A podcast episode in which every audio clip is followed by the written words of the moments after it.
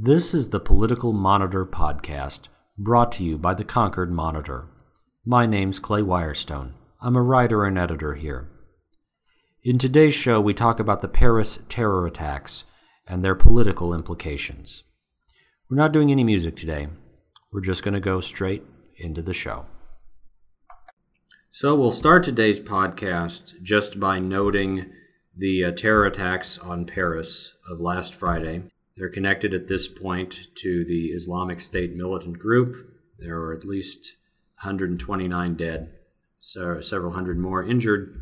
It's an ongoing story now in France. They're tracking down very, various plotters, and um, the attacks have had enormous political uh, implications here at, at home, too.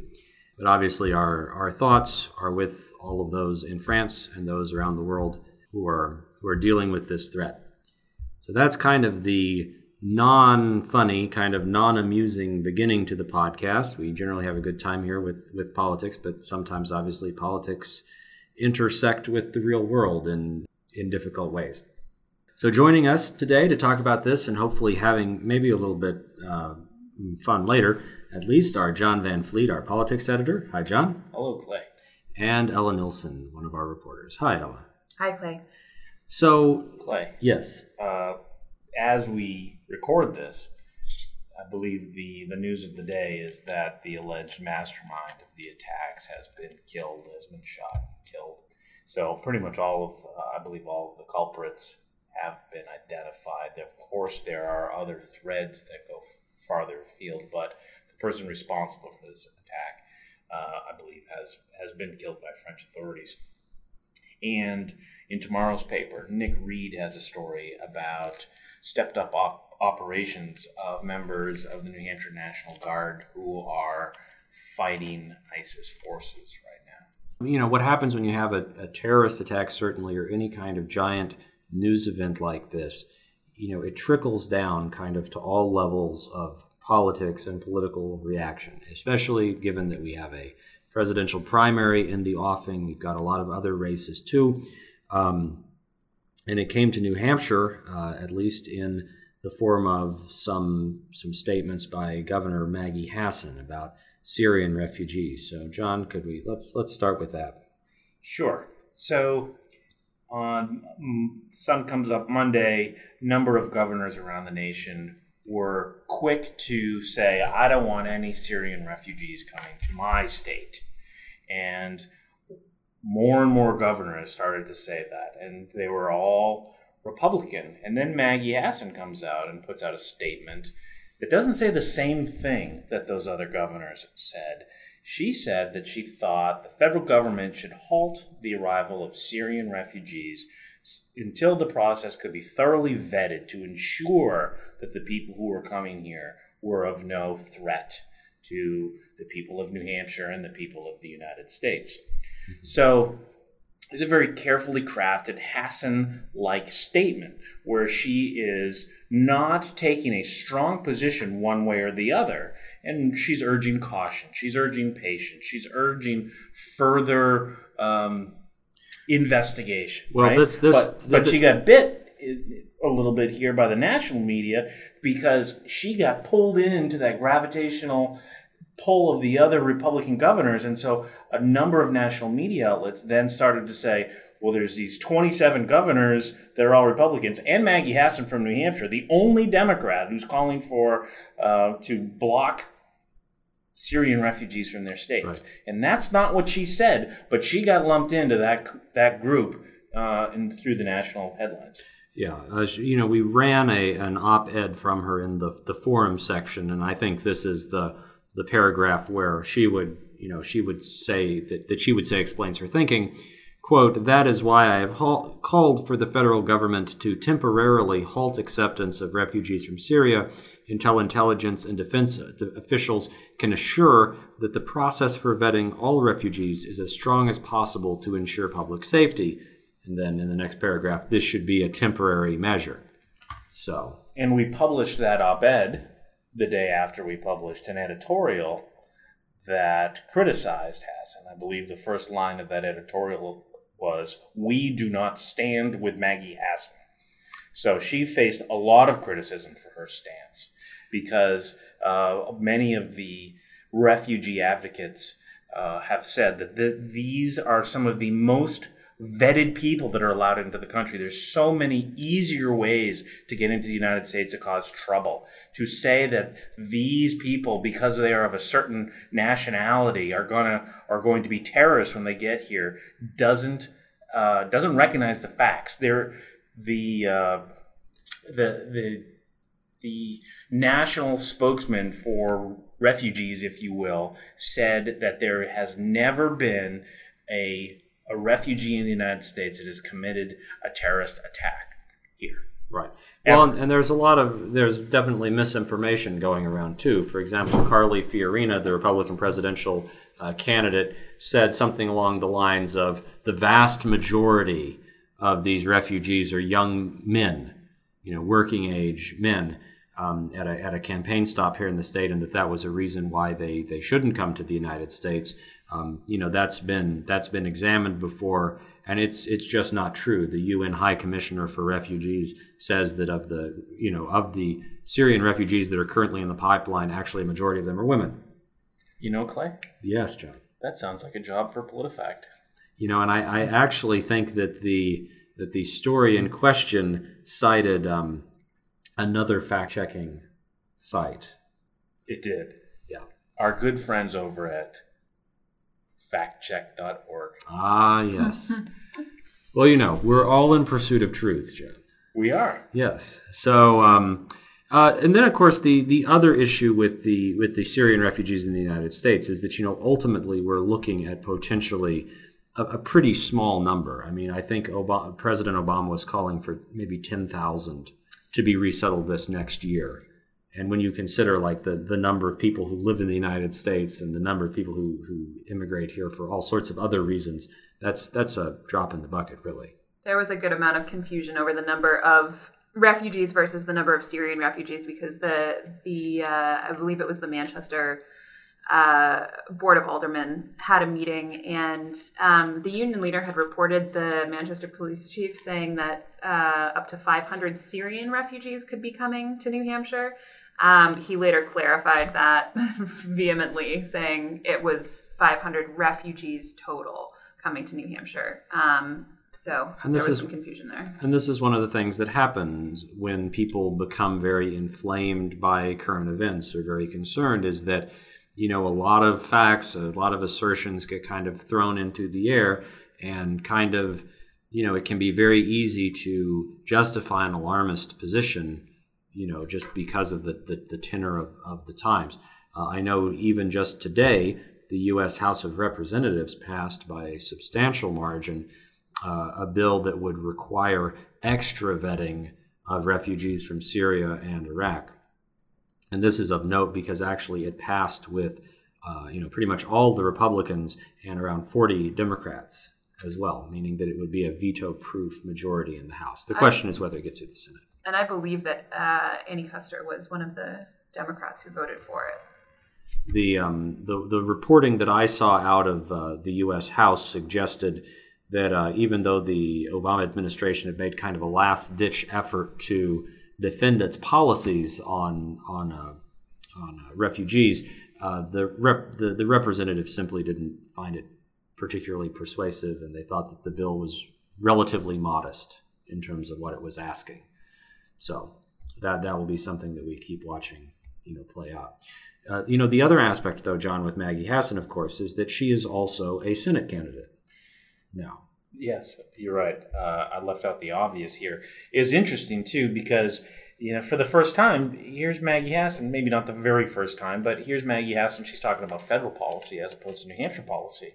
Why would she do that? Well, it just so happens that she's running for the U.S. Senate, and so now she's beginning to speak in in more senatorial ways than mm-hmm. she would necessarily if she's just Governor Maggie Hassan. Mm-hmm. Well, and her and her op-ed that again published in the forum included a great deal about you know strategies to fight ISIS, you know the best way to go after the terrorists. Not exactly the kind of subject matter that you'd expect a sitting governor to tackle in a, in a piece like that, but she she did go over it at length. she also did, you know, with this decision uh, or with this this tack that she's taking, did side with her Senate opponent, Senator Kelly Ayotte. Well, and it's, but I mean, it's also something that's very much in line with American public opinion. I think mm-hmm. the there was a poll that was done within the last couple of days that showed that a an outright majority, maybe 53% of those surveyed, uh, did not want any uh, Syrian refugees coming to the United States. Um, so you know, it's it's uh, it's definitely an, an, coming down on the other side would be a a less po- perhaps a less popular stance. Um, but Ella, kind of following along the uh, you know kind of the way that these attacks have played out politically, um, you did a story um, earlier this week, kind of talking about how this was affecting the presidential race. Yes. Um, so I talked to uh, a couple of people, including um, Professor Brendan Nyhan, who works at Dartmouth College, who had just written a column in the New York Times um, about it was his belief that you know while the the Paris attacks were certainly devastating um, and were were certainly forcing uh, the candidates more urgently to outline their foreign policy plans um, that he did not believe that this would significantly change the trajectory of the race. Um, and when I talked to him about that, he explained what he meant by it is that you know he's still very much of the opinion that that uh, Hillary Clinton will probably ultimately be the Democratic nominee, and um, she has the you know the arguably the uh, most foreign policy experience on either side of the field, serving as former Secretary of State. Um, among other things. Um, and so, but but he had kind of an interesting argument when you get to uh, the the general election, and that being that Clinton's uh, depth of of knowledge and experience isn't necessarily a huge help to her when it comes to the general election. Um, as long as, in his words, she's facing a quote competent Republican challenger. Um, so basically, somebody, uh, as he saw it, who is not Ben Carson or Donald Trump. Um, and he just said that you know, even though she has this this depth of experience, you know, she's also made a lot of uh, decisions as Secretary of State that the Republicans can go after her for. Um, so it's you know, and and he did uh, point out that Clinton's husband, uh, former President Bill Clinton, was a fairly inexperienced governor of Arkansas when he ran for president in 1992 um, and was up against some more uh, experienced people in the realm of foreign policy, and still ultimately won the nomination and and uh, the presidency. Um, so that was one of the things that I explored, and I also talked to um, former New Hampshire GOP Chairman Fergus Cullen um, about the Republican field because um, you know, on Saturday night, uh, the the the day after the Paris attacks, the um, Democrats had their debate and sort of outlined their foreign policy. And then all week, Republicans have kind of been outlining some of the things that they would do uh, to, I think, varying levels of, of hawkishness. Um, Jeb Bush and Marco Rubio, you know, both said that that they would sort of, you know, want to declare war on ISIS, and and um, there's been a lot of barbs that the Republican candidates have been trading over. Um, you know, and, and kind of attacking Democrats to, you know, say, daring Democrats to say where you need to fight radical Islam. Um, and Democrats have been more hesitant to put the word Islam in there and have instead been using the term jihadis. Um, I think there's a lot of you know uh, hesitancy on the Democrat side. They don't want to lump Islam in with with uh, with ISIS. Um, but it has been interesting to see people's reactions, and I think um, most notably, uh, still Republican frontrunner Donald Trump uh, has outlined a plan that would include um, making Muslims have ID cards designating themselves, designating their religion, which has drawn a lot of uh, well, he's, outcries from he's people. made a lot of different suggestions yes. too, such as the possibility of closing mosques that were right. found to be fomenting radical Islam. Um, Although, of course, in, if you're looking at France, there's no evidence that there were actually any French mosques that were involved in indoctrinating people. That's not actually how ISIS works. It mm-hmm. tends to radicalize people through you, through you know YouTube videos and the like. Yeah. Um, But yes, I mean, I think it's actually remarkable to see the difference between the Donald Trump and the Ben Carson campaigns on this because it's it's difficult to see anything but to, to call the Carson campaign reaction to this anything but disastrous. I mean, the, the New York Times most notably ran a story um, earlier this week, I uh, 17th, so Monday, I guess is that right? In which his one of his top foreign uh, affairs advisors said, "quote I mean, on the record."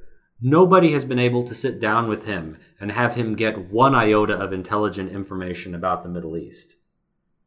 And then uh, another uh, car- close Carson um, aide saying something along the lines of, uh, we need to give uh, Carson weekly conference calls about foreign policy so, quote, we can make him smart, unquote. Mm-hmm. And, you know, I mean, regardless of how much or how little Ben Carson understands foreign policy, I mean, I think it's how much or little any candidate really understands foreign policy. I mean, there's people who literally spend entire careers learning about these subjects.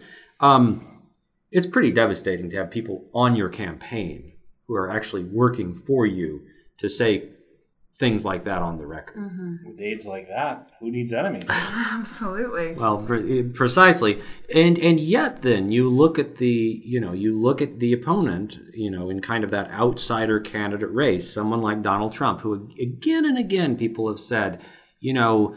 This thing, him criticizing John McCain, or that thing, him criticizing immigrants, this is going to be what finally bumps him out of the race. And each time, what happens is he he dives into the subject you know, rather than trying to dodge it or rather than trying to, you know, talk it away, he actually engages in it more ferociously.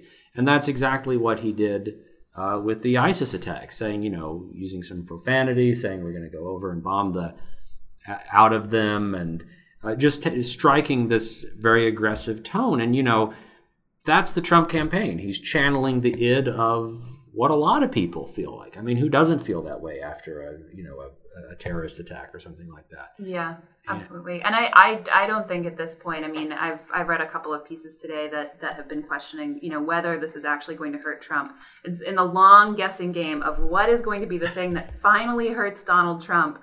Uh, and a lot of people are saying, I don't think this is it. There's actually have been polls now that that conducted subsequent to the attacks after after the attacks and that show Trump, you know, gaining ground yeah.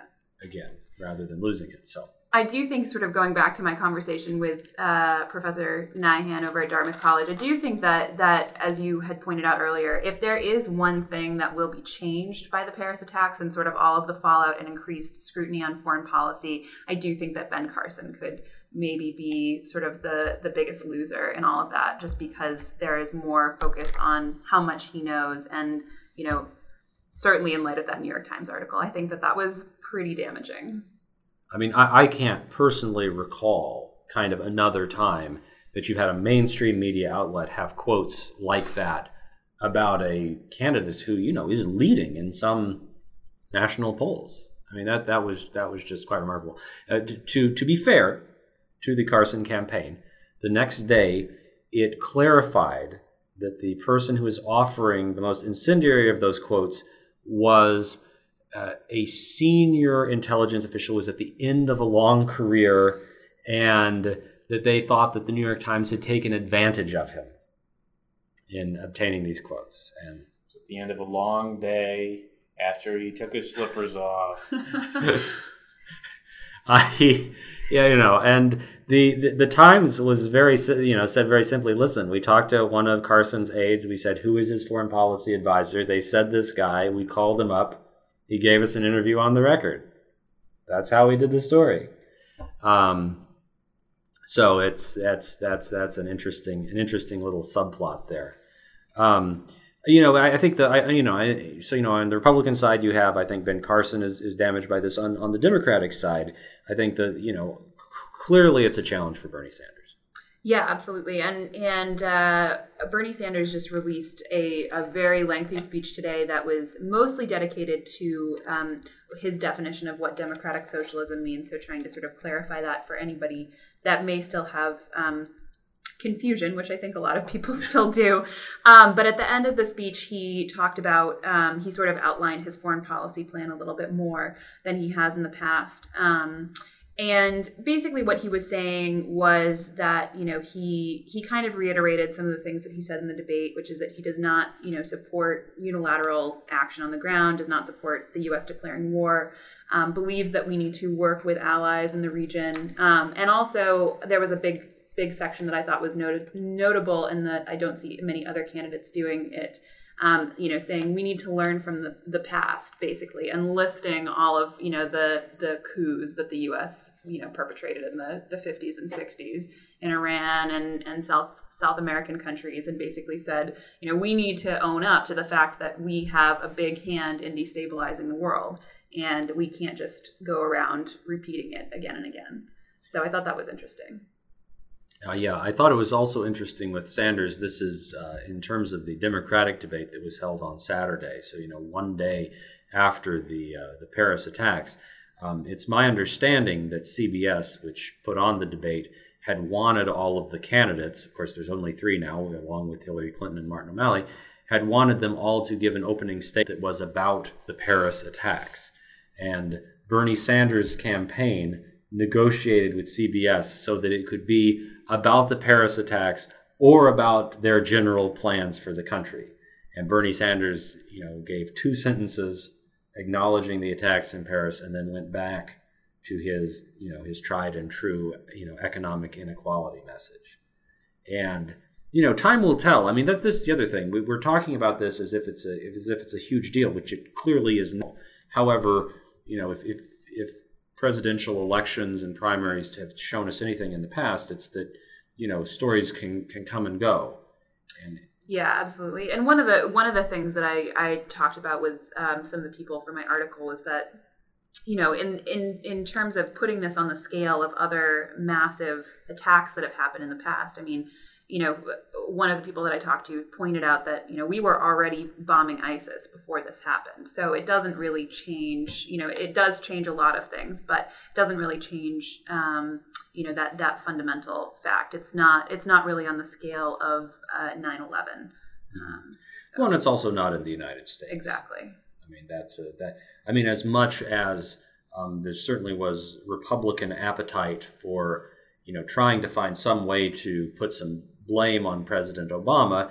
And yet, at, at, a certain level, you know, I doubt something like that's going to stick as long as the attacks are not actually perpetrated in the United States. Mm-hmm. You know, if, if, however, you know, you get some sort of, of ISIS inspired or uh, ISIS directed attack in the United States, kind of all bets are off at that point.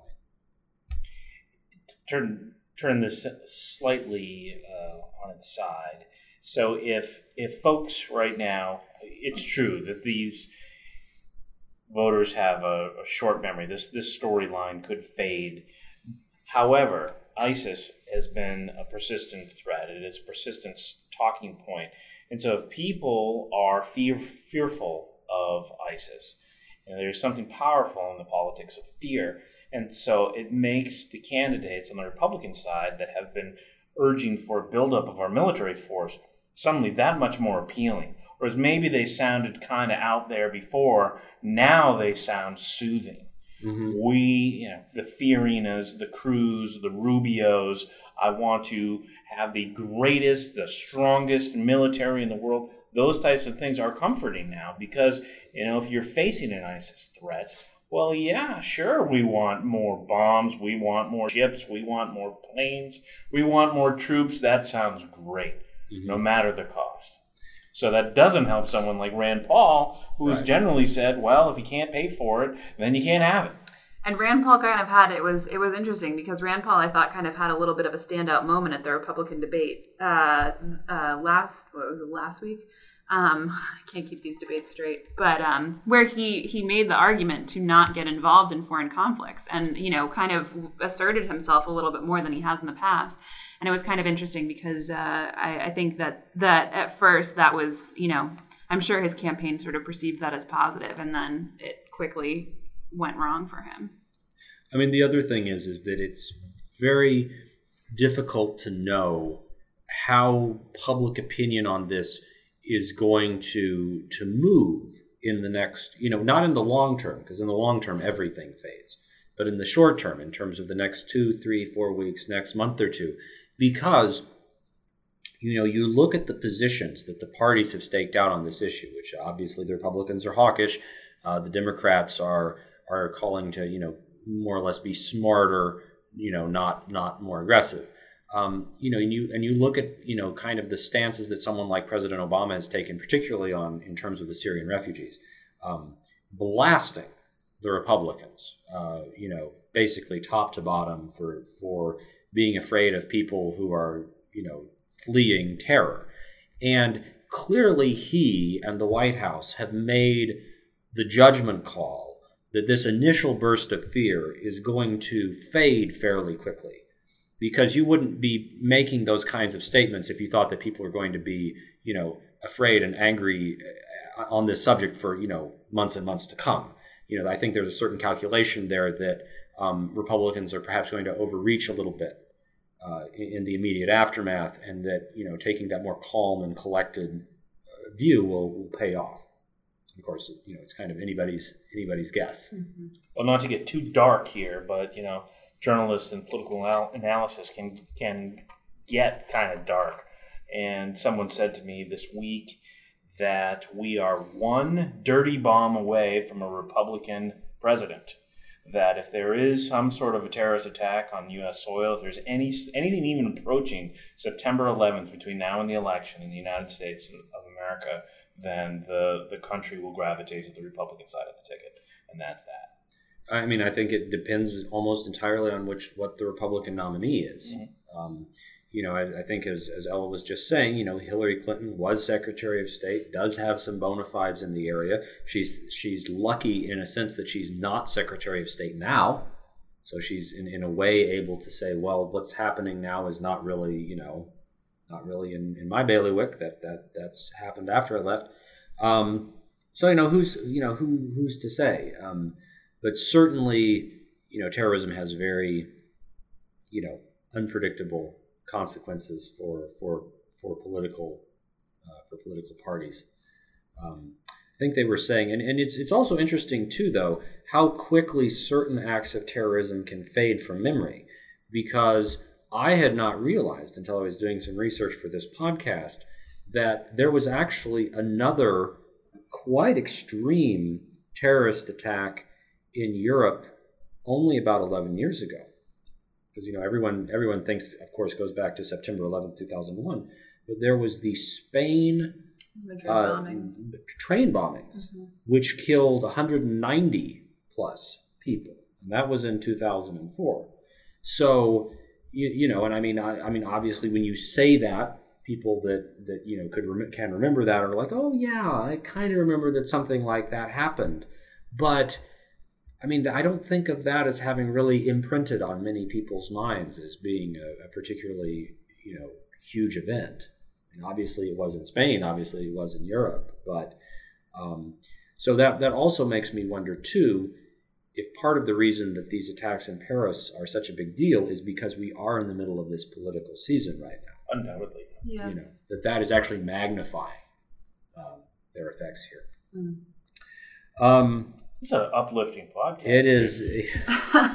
it is. It is what it is. Jon. Some people would say that we're due for a Republican president, no matter what, because you know Hillary Clinton's got too much baggage and all that sort of stuff. So, I mean, what I, I wanted to clarify what I what I said before, which is, you know, who really knows? This is that's why they have elections.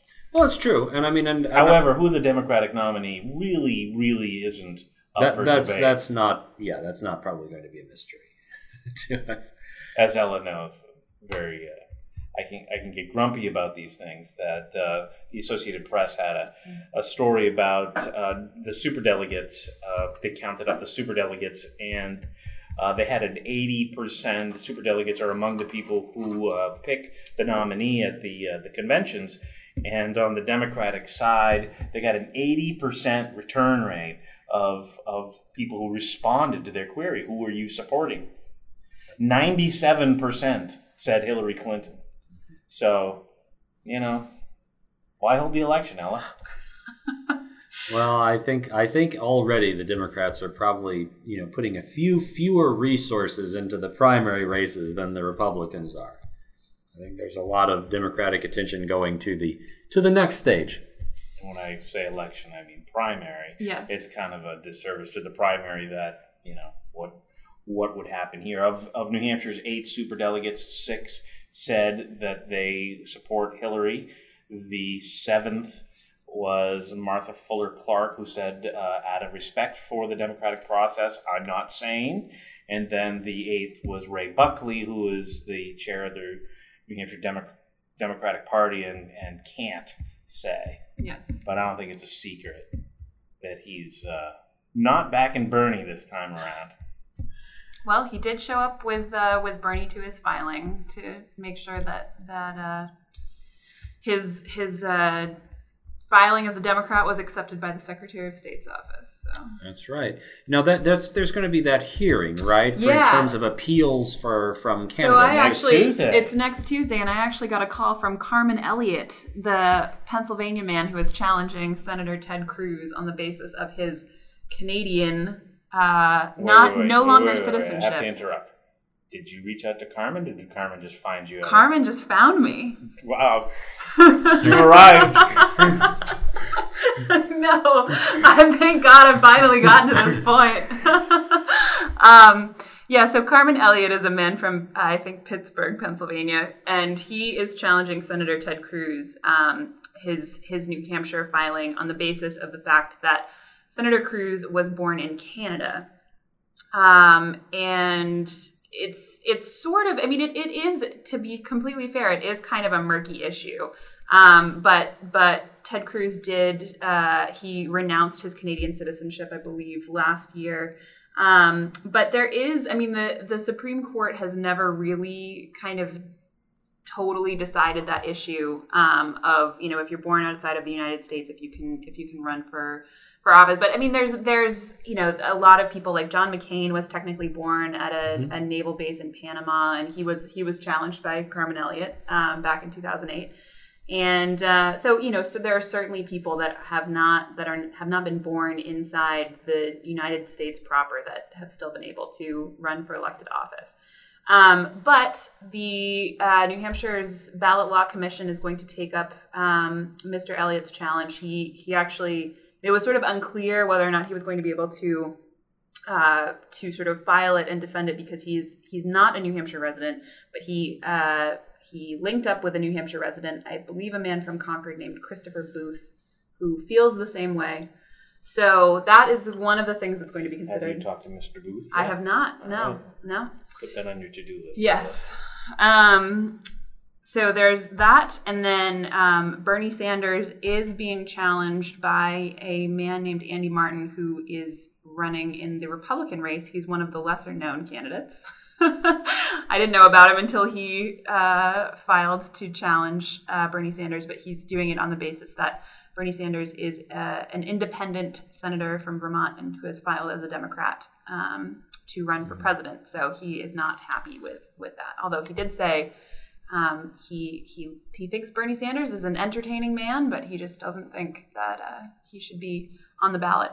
Um, I did some digging on uh, on Andy Martin last week and found out that he uh, is also the executive director of www.boycotthawaii.com, which uh, is is a birther thing Ah. for, for Obama. But it's it's asking people to boycott Hawaii's tourism and businesses until the the uh, state government of Hawaii releases all of the documents pertaining to There President are- Obama's. There are more?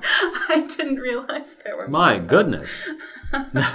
um, uh, although it, it should also be added here that from what I have read about the New Hampshire Ballot Law Commission, it is not generally eager to overturn um, candidates' filings. It, it tends to tends to rule in favor of how the candidates define themselves. So. Yeah, I don't think it's going to be a hugely either issue is going to be hugely contentious, but I do think it will be interesting. Um, they have some some kind of interesting questions before them, so it should should promise to be a an entertaining morning. Well, and we look forward to that. And so, Jon, as I often ask you at this time in our podcasts, do you have anything else? Well, there's always other stuff, but um, I I went to a workshop today, Okay. apropos of nothing, uh, and I just um, so I met um, John King from CNN today, and uh, we were all talking about the primary and politics, and he was a real swell guy.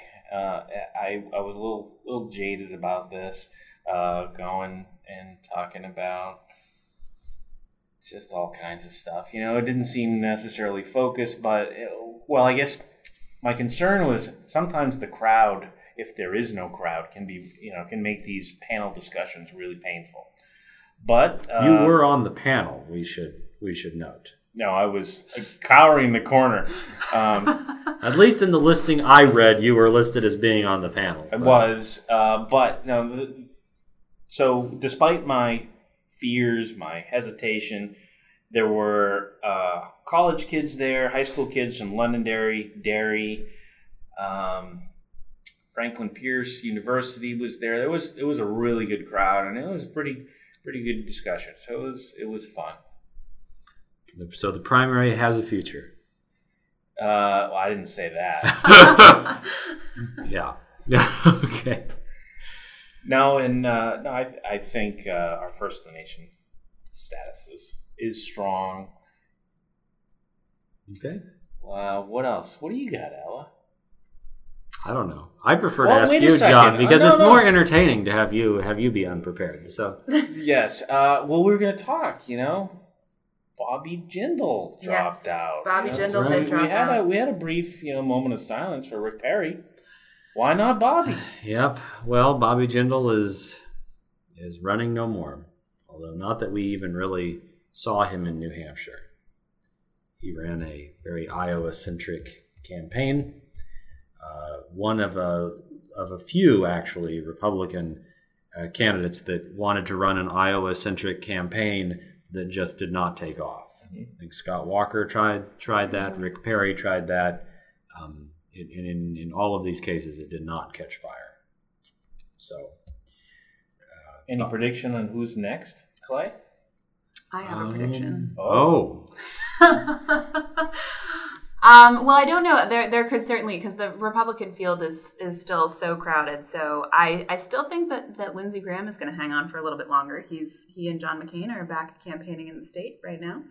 Um, there are who- Lindsey Graham ads up with uh, John are. McCain in them. Yes. Um, who knows about George Pataki? I mean, Which, when in your day in the life story, Ella, of of Lindsey Graham, when he was campaigning with John McCain all day, I believe you coined the term "the ultimate bromance." right yes. I did. Mhm. Yes, was- and I stand by that. Well, I, I it, it painted, uh, you know, th these guys they they are very very um, they campaign well together. They they see eye to eye on a lot of issues, and as we've talked about many times here, John McCain is the the primary hero, not once but twice. Yes, but but but sometimes to Lindsey Graham's detriment, when he campaigns with John McCain, people want to talk to John McCain more than they want to talk to him. Right. Really, they just want John McCain to run again. But I'm guessing. Um, my my pick for the next Republican candidate to drop out would be someone that we again would also be just be someone that we haven't seen here in New Hampshire. I'm thinking like Mike Huckabee, you know, someone along those lines. Maybe Right. Santorum. Although I think you know Santorum was has been, was here relatively recently. Said he was in it to win it. So Yes, he, he Um, did file. So but I mean, I think what you tend to see with these guys is they don't drop out because they lose the will to run. They drop out because they don't have money. right. And and so I mean, so it's very difficult to say sometimes. And there was a story. BuzzFeed had a story today that I, that was uh, interesting about Martin O'Malley on the Democratic side. That he is uh, he his campaign. I don't know if they have actually decided to do this yet, but that they're strongly considering taking public funding, so public uh, dollars to match. Um, which uh, they talked to John Edwards, former campaign manager, who said, We did that back in 2008 and it was a death sentence to our campaign. So basically, you the two choices are you either get out of the race or you accept public funding and then your campaign fizzles out a couple weeks later. But he's it sounds like at this point O'Malley is trying to he's he's very low on cash. Um, in, in comparison to uh, the other Democratic uh, contenders, and he is just sort of trying to eke out until the uh, Iowa caucuses and New Hampshire primary. But He has BuzzFeed. Bite your tongue, BuzzFeed. We had a story today in our newspaper in which uh, the O'Malley campaign tried to play him as the second coming of Gary Hart, a man who is going to still has a chance to win the hearts and minds of New Hampshire voters. I don't think Gary Hart still has the chance to win the hearts and minds of New Hampshire voters. Did did I did I mess that up? Oh no, I'm just, I'm just make I'm just being ridiculous. Okay. No, I, I think uh, yeah, I think the time might have passed. At least for Gary Hart. Maybe not Martin O'Malley. maybe not. We'll see. It remains to be seen. And speaking of money, not not to just keep going. you have some for me? Uh, I don't. But uh, in in reporting Bobby Jindal's campaign's demise, we did double check with the Secretary of State's office to see if Jindal had paid to be on the ballot and file for to run for president in New Hampshire, and he had, and so we had to call back just to verify and ask Bill Gardner, "Did you cash the check?" And they had. So New Hampshire is one thousand dollars richer at Bobby Jindal's expense. Well, you know, it also gives voters the option to cast their ballots for Bobby Jindal if they so desire. Um, in February or January or whenever it is that Bill Gardner decides to do this. He hasn't actually set a date, right? I mean, this is still up in the air. There is no official date, I mean, but it's uh, it's widely suspected. I think February seventh is the day. I think so. Well, we'll see. Unless someone tries to tries to tries to jump in before that, at which point then we But wait. yes. Oh, I'm sorry. You can finish your thought. No, no, no. I didn't really have any other thought. Go, go ahead. Ella said that she had a prediction, and she said that Lindsey Graham was going to stick around. So we didn't actually hear the prediction. Oh, my prediction drop was out. that was that Martin O'Malley was going to drop out. But What about on the Republican side? Do you have one? um, I always. I always I used to forget that George Pataki was running, and now I forget that Mike Huckabee and Rick Santorum were running. So any of those three. Well, you know, I mean, as, as I think as I've I've said a, to a, a few times, you know, it's it's very interesting when you get into the whole, you know, who stays in, who who doesn't, because it really just comes down to cash management. You know, and and if people are willing to like swallow their egos and campaign on a shoestring, there's no reason that a lot of these guys have to drop out at all. But you know, most people don't actually want to just you know be in a in a in a small hotel room and driving a rental car around themselves with one aide. You know, they want to actually have an, an operation, and that's that's difficult to have. Right. You know, especially with someone like Martin O'Malley, who really has tried very hard to have a legitimate campaign infrastructure in place in New Hampshire, and uh, and really and has one. But you know, what was it? Our story said that he had less than a million dollars on hand as of the end of September, like eight hundred and five thousand dollars. So remember that, by the way. It's in the quiz this week. So, okay. Well, we have we have uh, rattled on long enough, I think. So, Jon, thank you, Thank you, Clay.